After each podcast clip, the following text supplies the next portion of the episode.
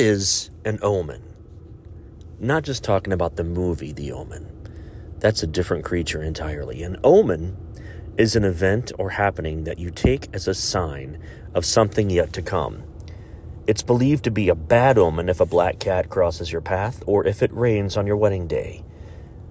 Thank you, Alanis Morissette. Omens generally get a bad rap. That's probably because a lot of them predict bad stuff, at least according to superstition. But the interpretation of omens really depends on the country and culture. What's considered an ominous sign in one place might mean a lifetime of good luck somewhere else. Oscar Wilde once wrote that there is no such thing as an omen. Destiny does not send us heralds. She is too wise or too cruel for that. An interesting omen that I can definitely bring to the table would be what happened at the Silver Dollar Bridge in Point Pleasant, West Virginia in 1967 during Christmas weekend. The bridge collapsed, sending 40 plus people to their watery grave. But before that event happened, there were strange sightings of a winged creature with red eyes that stood upright, built like a man, but had the appearance of a giant moth with a man's body and would show up at different spots in Point Pleasant. And there were a rash of UFO sightings, and then people encountering men in black, telling them that they had seen nothing, to ignore what they had seen, or threatening them to not discuss what they had witnessed. And everywhere that this Mothman creature popped up, and people were terrified. They would see it, it would fly after them, it would chase them, it would show up on the Silver Dollar Bridge, it would show up in town hovering over a building late at night. People saw it out at the TNT Depot, which was an old munitions depot that was used by the United States military to house dynamite and other various explosive devices and weapons. And he would show up there near that swamp area by the TNT Depot and chase hunters and chase couples trying to find a place to canoodle. And they would all go to the town and tell their story of what they encountered with the Mothman. The Mothman acted as a harbinger of sorrow, if you really peel the layers back from that onion, as an omen, per se, of something bad about to happen, which was the Silver Dollar Bridge collapsing. I don't know if the Mothman's communication was telepathic and he was speaking to people through thoughts and they thought they were going mad, so they ran from it. But one fact still stands. After the bridge collapsed, the sightings of the Mothman ceased. And that is what brings us to this week's episode of Paranormally Speaking. I'm your host, Neil Parks. I will be discussing omens, bad omens, omens that could mean good luck, banshees, and dark watchers. Please hold for an important message from one of my amazing sponsors. Unparalleled insider access. Get it all.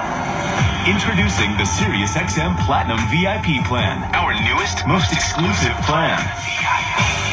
Listen in two cars, plus stream anywhere with two app logins. Access a massive, exclusive library of live concert video and audio recordings through nugs.net. Have opportunities to experience live and virtual SiriusXM events, including VIP only exclusives. Get all your questions answered by a dedicated VIP customer care team. Plus, get all the entertainment we've got. It's all included with your Platinum VIP subscription. Be a VIP. Call 844-711-8800 to learn more. Offer details apply. One login per activated vehicle. Not available in Canada. Now, I was talking earlier about the Mothman Festival, actually, the Mothman Encounter in Point Pleasant, West Virginia. Every year, there has been a festival held in honor of those who perished during that horrible incident that occurred in 1967. It is the Mothman Festival. It's more of a paranormal slash sci fi festival, and it's a chance for all of us to come together, have fun, meeting and greeting, talking, answering questions in the Q&A. We get to work with and have presented some of my own documentaries, those that I've taken part in producing and or writing for, or just selling my books at my own booth at the Mothman Festival. Unfortunately, the last two years, uh, the Mothman has the festival has had to be put on hold due to the pandemic and two years of uh, COVID fear. So, with the mention of Mothman as being a harbinger of sorrow, I had to mention the actual festival that takes place every September in Point Pleasant, West Virginia. The, it's looking good this year. It may actually happen again. So I'll keep you posted on that. If it does, in fact, come up again, I can give you the date and times, and hopefully the date and time for which I will be appearing and speaking. Now on to Banshee.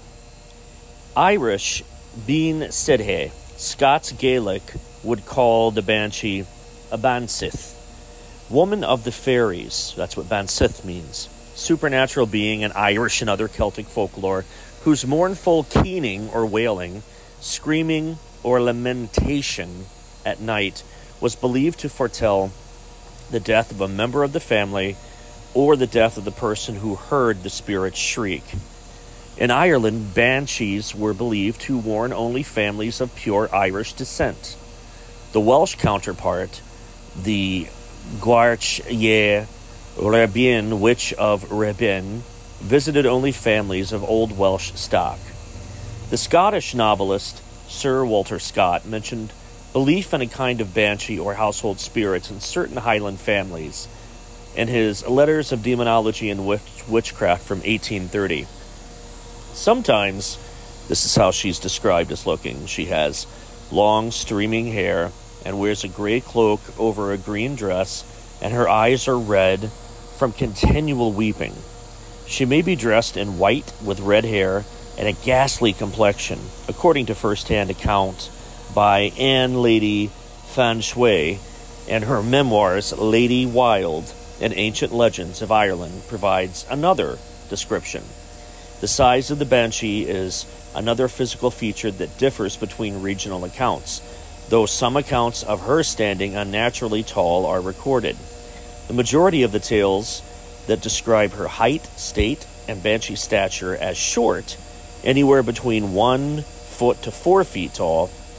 Her exceptional shortness often goes alongside the description of her as an old woman, though it may also be intended to emphasize her state as a fairy creature. In O'Brien's Irish English Dictionary, the entry for Sith Brog states, hence being Sighai, plural Menyaslig, she fairies or women fairies, creduliously supposed by the common people to be so affected to certain families that are they hear to sing mournful lamentations about their houses by night. Whenever any of the family labors under a sickness which is to end by death, but no families which are not of an ancient and noble stock are believed to be honored with this fairy privilege.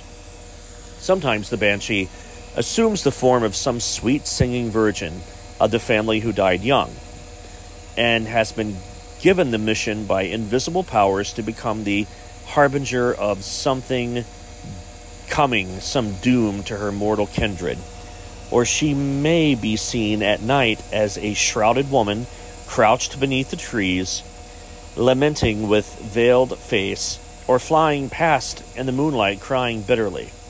The cry of the Spirit is mournful beyond any other sounds on earth, and betokens certain death to some member of the family whenever it is heard in the silence of the night. Most, though not all, surnames associated with banshees have the O or the Mick and Mac prefix, that is, surnames of Goidelic origin indicating a family native to the insular Celtic lands rather than those of the Norse, Anglo Saxon, or Norman. Accounts reach as far back as 1380 to the publication of the Catherium Theor Heilbag Triumphs of Torlough by Sean MacCraith. Mentions of banshees can also be found in Norman literature of that time. The Ua Brianen banshee is thought to be named Ebel, and the ruler of 25 other banshees who would always be at her attendance. It is possible that this particular story is the source of the idea that the wailing of numerous banshees signifies the death of a great person. In some parts of Leinster, she is referred to as the Bean Shoyante, the keening woman, whose wail can be so piercing that it can shatter glass. In Scottish folklore, a similar creature is known as the Bean Nigh, or Ben Nihagchain, little washerwoman, or Nihag, Na Hayath, little washer at the ford, and is seen washing the blood-stained clothes or armor of those who are about to die. In Welsh folklore, a similar creature is known as Sire Hayath. Please hold for an important message from one of my sponsors. Available to order now, my first audiobook, Neil Parks presents Truly Terrifying Tales, narrated by me. It's ready to order and download on bandcamp.com. My other books, of course, are always available to order on Amazon, Barnes & Noble, and lulu.com. You can also order t-shirts that I designed that I normally sell at conventions, festivals, lectures, and my book signings. I always have the 9-inch tall 3D printed Bigfoot silhouettes available, and last spring my first children's book was released. It was written by my good friend and fellow author, R.L. Walker. I illustrated this book, and it was a major shift in gears for me, considering that my writing and art style has always been dark and scary. To order any of what I just mentioned, you can also go to my email, which is parksparanormal at gmail.com. That is parksparanormal at gmail.com. Standing by. I'm really happy I decided to discuss this during this week's episode with me being part Irish, Scots. So, uh, stories about Irish folklore, the myth of the Banshee, and those are all pretty true to heart for me and for my family, and, and tales that have been passed down to me from my grandmother and great aunt and various other relatives who have experienced strange and supernatural encounters. Of all the mysterious phenomena believed to issue from the realm of the supernatural, the most characteristically Irish is undoubtedly the Banshee. The Fairy Woman, considered as the wildest and grandest of all the Irish superstitions, she was generally depicted as being a small, wizened old woman, attired in loose white clothing, and combing her long hair. Other forms attributed to her were that of a were that of a beautiful young girl, a bird with a human face, and occasionally a hare or a large moth. Which brings us back to the Mothman. Considering that the Banshee is uh, also a harbinger of sorrow, a warning foretelling an omen of impending doom, much like the Mothman. For the most part, the Banshee seemed to favor keening in the Gaelic, wringing her hands and uttering the most doleful cries. She was widely accepted as being an omen of death, if not to those who heard her, then to some close relative or neighbor. The Derry Journal, which is D E R R Y, from Derry County, Ireland, which my first name is Derry, D E R R Y. I go by Neil, N E A L, because it's easier to recognize, understand, and not poke fun at. I don't have to hear dairy cow, hi ho the dairy o, or derriere. So I just stick with Neil, but my first name is Derry. Not so very long ago, Derry had a strong tradition of acceptance of the Banshee myth. Most local people in Derry also believed that the appearance of crows, the howling of a dog, or the screeching of a cat outside a sick person's house would herald the arrival of the dreaded wailing specter. There are a number of stories which continue to be told in some areas of this town concerning experiences with banshees. Indeed, there is still a dispute among some other residents as to whether or not one particular apparition, fondly referred to as the Wee Woman in White, was in fact a banshee. Whatever the contention concerning the Wee White Woman's spectral status, other local stories lay claim to authentic banshee encounters. One such story relates to an incident dating back to the late 1940s. It occurred in Fulton Place. Once a side street running off Old Howard Street and backing onto one of the graveyards at St. Columba's Church, the Long Tower. One winter, an elderly resident of the street became suddenly ill and was confined to his bed. A few days later, some black crows landed in the street in front of the house and began to pick up scraps of bread that had been thrown out for scavenging birds. Some visitors to the house immediately rushed out and chased the crows away. Later that night, the old man's condition deteriorated, and a priest was summoned to administer the last rites. Sometime after, one of the younger visitors heard a knock on the back door. She asked if anyone else had heard it, but was told no. She heard the knock again.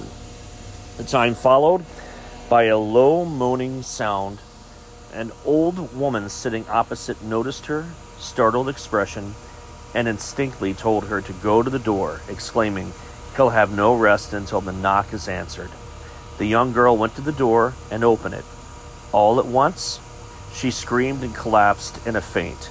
The people inside came rushing out to her to see if she was okay. She had come to, obviously distressed. The people came rushing out to her where she was lying on the ground in an obviously distressed state. They brought her back inside, calmed her, and confronted her, then asked, What happened? The girl exclaimed. When I opened the door and looked across the yard, I could see an old hag like woman with long white hair and a long white dress. She appeared to be crying and moaning and wringing her hands. She began to come towards the door. I screamed, and she just seemed to vanish. The old man passed away later that night. As far as all the people present on that occasion were concerned, the house had been visited by a banshee. Another story from around the same area and the same period was recounted by a resident of Bogside. It involved her grandfather and one of his sons. The grandfather had been suffering painful, painfully from what he thought was a toothache. For several days, while discussing with his wife about visiting a dentist, he happened to mention that he had seen a large white sheet hanging from one of their neighbor's upstairs windows. His wife, knowing the particular neighbor well, was very surprised to hear that she was apparently drying her washing in front of the street. Next day, her son approached her, somewhat agitated, and recounted a strange experience from the previous night. He had heard a peculiar mournful wail coming from near the bottom of the street. When he looked, he noticed what appeared to be a young child sitting under a windowsill, crying. He walked down the street, and there, sitting hunched up under the under the windowsill, was a small, wrinkled old woman, shriveled and dried, up with age. She was moaning inconsolably. He put out his hand to her, but she immediately shied away, stood up, and ran off. He was startled by how small she appeared, and his father was beyond any kind of medical help at this point. A few nights after the incident, he died. To this day, the family remain adamant that their grandfather saw his own burial shroud two nights before, and the banshee encountered by his son foreshadowed that impending death. Now, I'm going to share with you uh, an encounter my great aunt had in my grandmother's home in southern Ohio. She was a young girl making a sandwich in the kitchen. She was about 16 years of age. And she heard a shriek from behind her and turned and saw an old woman wringing her hands with pale blue eyes and crying, screaming, and shrieking. Only my great aunt could hear it. My grandmother walked into the kitchen because my great aunt screamed. She saw the banshee but could not hear it. My great aunt, scared to death at this point, backed herself into a corner and said, In the name of Jesus, please leave me. And the banshee shot straight up into the ceiling of the home and out the roof of the house. That next day, their grandmother passed away. And the grandmother was complaining hours before her death that she could see and hear an old woman outside the window shrieking and reaching for her. Please hold for an important message from one of my sponsors. Now playing one biggest podcasts of the week on the free iHeartRadio app. Now number one for podcasting.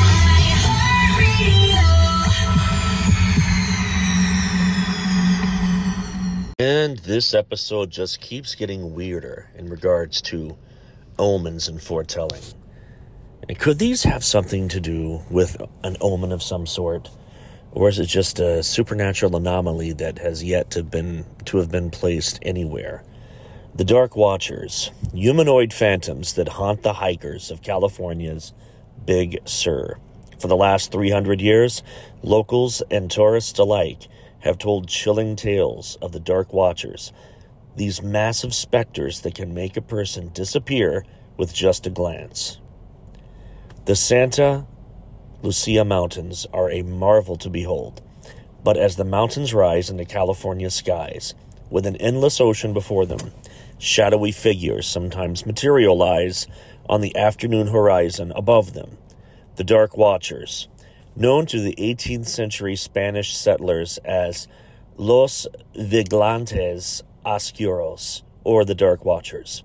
These fearless silhouettes appear like witches with brimmed hats and walking sticks in hand.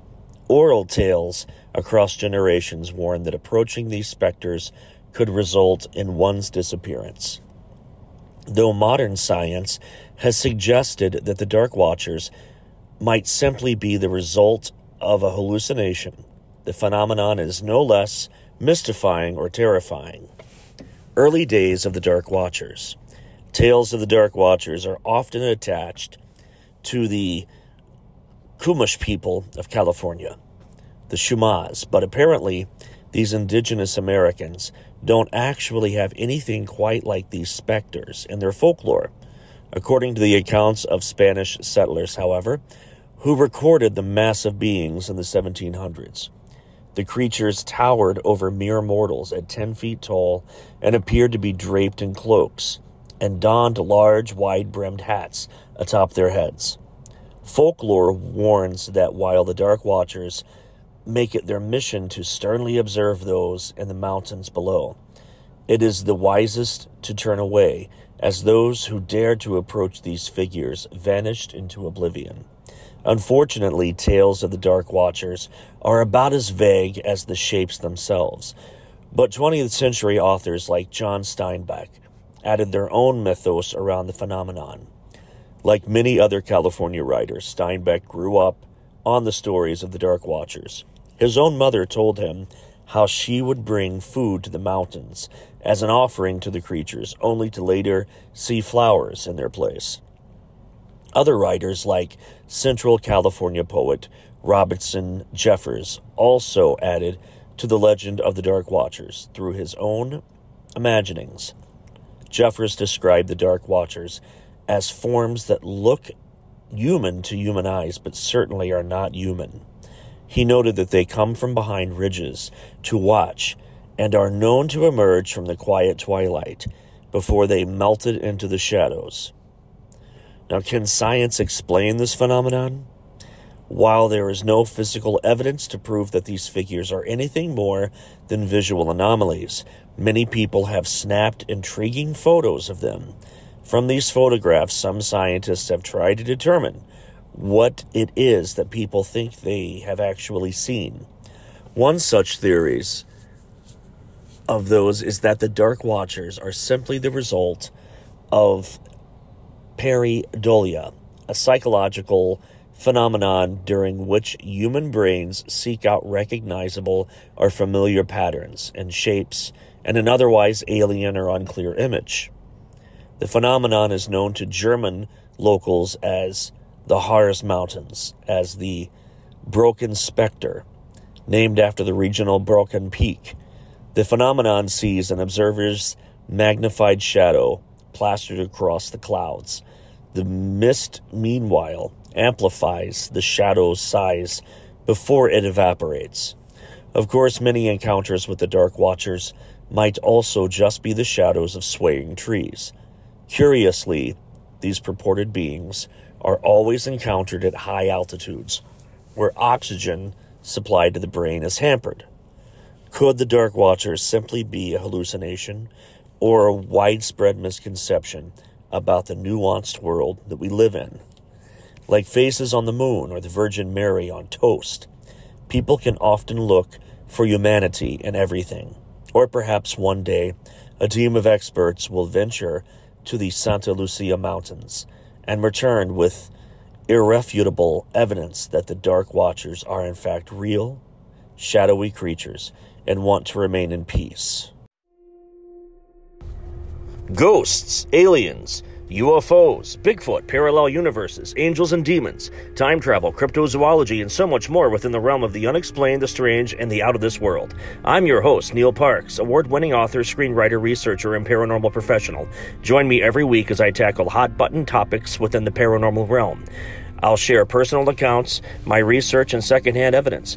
I will read excerpts and stories from my books and discuss my upcoming projects in the literary world.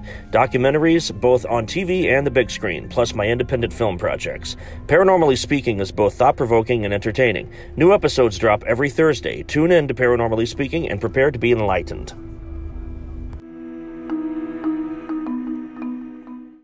And now, a creepy ass story I'm going to share with you about the ghost of Screaming Jenny, which is without a doubt one of the most horrific local lore dealings with a tortured spirit delivering a dark omen. This story is called Woman on Fire from my newest release, Haunted Enough? Terrifying Tales to Tell Your Friends. The old storage sheds along the tracks were abandoned shortly after the Baltimore and Ohio Railroad was built. It wasn't long before the poor residents of the area moved in. The sheds provided a shelter of sort, although the winter wind still pierced through every crevice. Small fireplaces that were constructed did little to keep the cold at bay. A local woman named Jenny lived there alone in one of the smaller sheds. She had fallen on hard times, and with no family to protect her, she was forced to find work where she could and take whatever shelter was available to someone with no money. Jenny never had enough to eat, and during the winter, her tiny fire barely kept her going during the cold months. Jenny still kept her spirits up and appointed herself as a protector to those around her. She would help other folks when they got sick or needed food, sometimes going without food herself so that others could eat.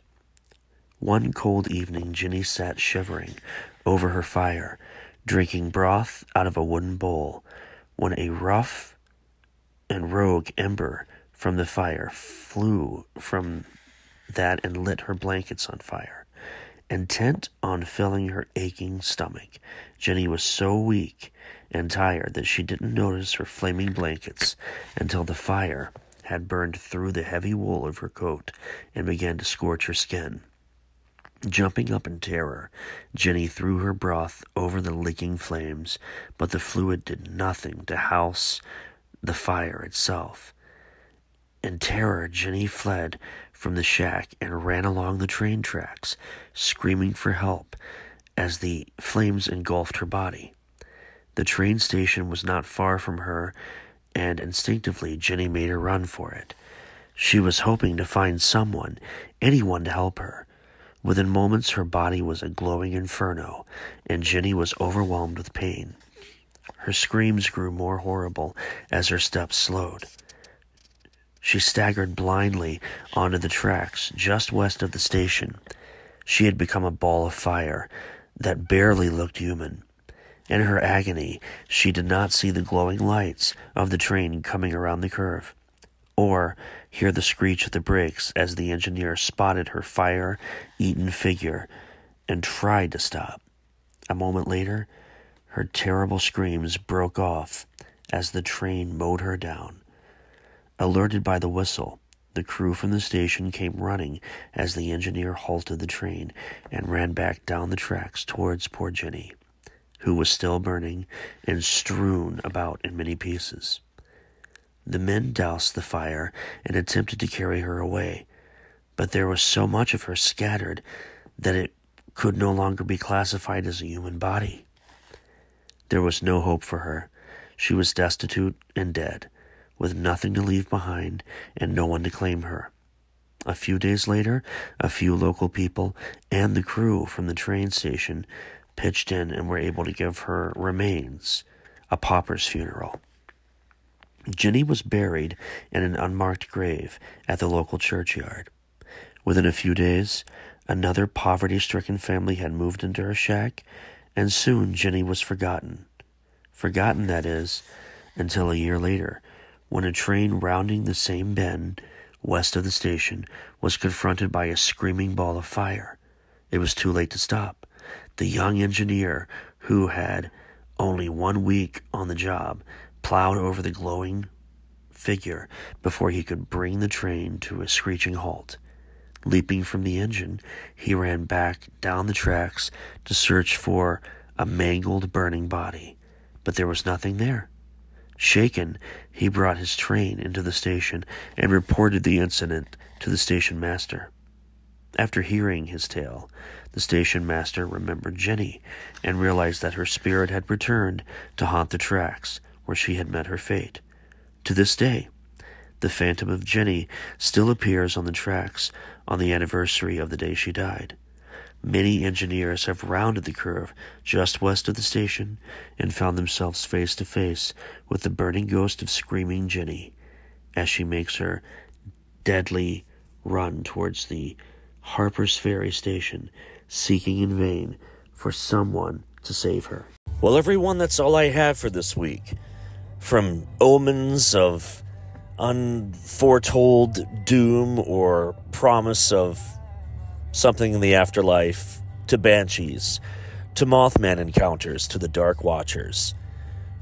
These sightings, these strange anomalies, these encounters, what are they trying to tell us? Or have they already told us something and we just haven't discovered it yet? One day we will fully understand these strange happenings, these paranormal encounters but until then, I'll just keep talking about it and hope you enjoy. Thank you and have a great weekend. I'm Neil Parks, your host for Paranormally Speaking. See you next time.